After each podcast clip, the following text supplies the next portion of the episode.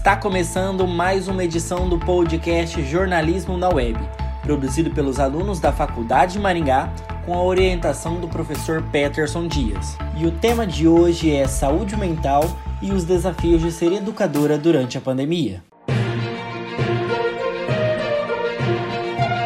Jornalismo na Web, o podcast dos alunos da Faculdade Maringá.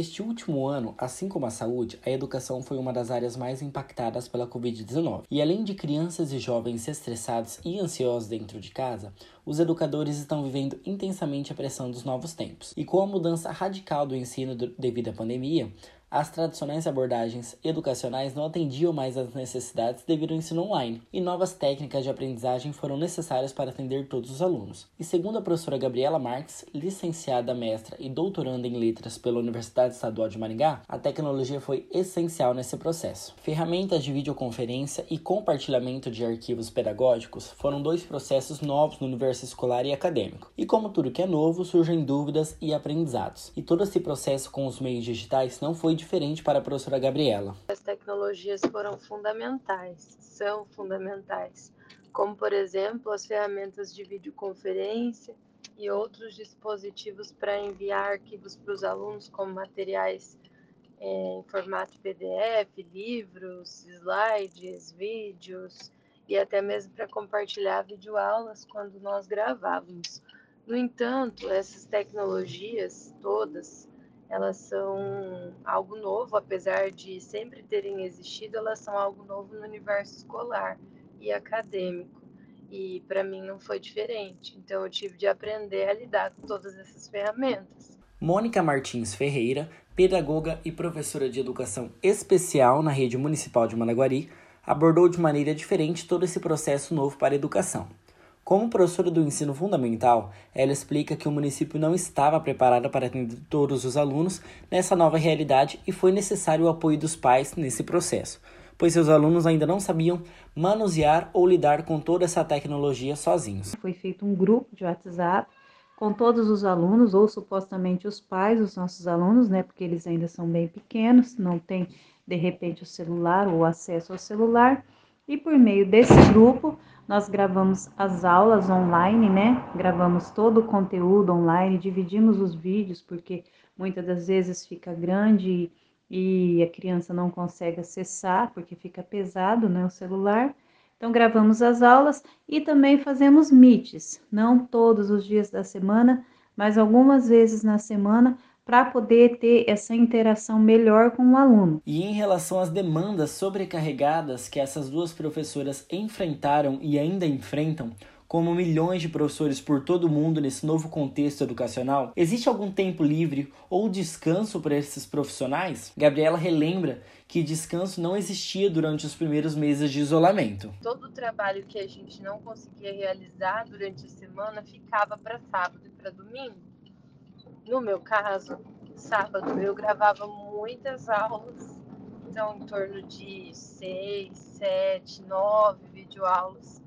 Para quem não tem experiência com isso, era uma tarefa bem demorada. No domingo, era o dia de fazer os cortes nesses vídeos, editar, tirar a parte em que eu me posicionava em frente à câmera e a parte em que eu saía para desligar e para isso eu tive a ajuda do meu esposo, algo que foi assim fantástico e muito importante para mim, porque me ajudava.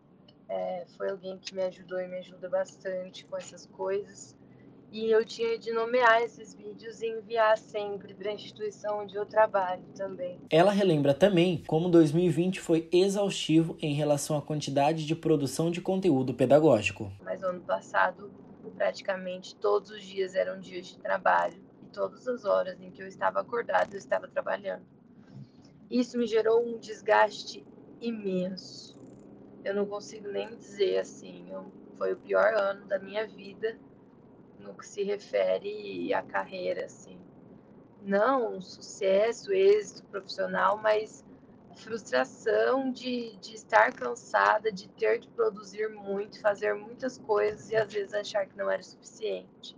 Mônica afirma que, como a maioria dos pais trabalham e o meio utilizado para trabalhar com os alunos é o WhatsApp, eles não têm horário para responder ou mesmo interagir com o professor. Uh, na verdade, a gente já não consegue mais diferenciar o que é casa e o que é sala de aula, porque tudo virou uma coisa só. E além do mais, a gente, justamente por atender esses alunos e esses pais no grupo do WhatsApp, eles também não têm horário, porque muitos dos pais trabalham o dia todo e eles acabam fazendo perguntas ou tirando dúvidas fora do horário do expediente, e muitas vezes até no final de semana. Aí a gente está aqui atento, tentando dar conta das nossas atividades que a gente tem normalmente, que são é, planejamento, correção de atividades, prova, elaboração de atividades, vídeos. A gente tem que buscar muito, muito conhecimento para poder atender essa demanda desse momento. E isso tudo toma muito tempo. Muitas das vezes eu trabalho o dia todo aqui em casa e ainda à noite eu me, me pego trabalhando porque muitas vezes eu não dou conta de fazer o que eu tenho que fazer durante o dia. E eu tenho que continuar fazendo esse trabalho à noite porque muitas vezes é para o outro dia e a gente tem que dar conta. Em relação ao engajamento ou contribuição por parte dos alunos e professores, Gabriela dá uma dica bem bacana sobre a relação entre aluno e professor. Sejam próximos de seus alunos conversem com eles, que busquem saber como eles estão, se estão bem, se estão felizes, se estão tristes, se estão contentes com a forma de avaliação, com o conteúdo. E isso não é tirar a hierarquia que é necessária entre professor e aluno, mas sim estabelecer laços um pouco mais humanos com os estudantes, permitindo também que eles nos ensinem porque muita coisa que eu aprendi nesse modelo de educação de ensino remoto foi com os meus alunos. Muita coisa eu aprendi sozinha, mas muita coisa eu aprendi na prática com eles, eles me dando retorno, dialogando comigo, me falando quando estava bom, quando não estava. Todo professor tem um papel essencial dentro da sociedade, pois é a partir dele que todos os profissionais se constituem. Então, essa pandemia, esse ensino remoto, toda essa questão do Covid-19 trouxe muitas dúvidas, mas sim uma única afirmação: esse papel fundamental que o profissional de educação tem dentro da sociedade. Lucas Nanúncio para o jornalismo na web.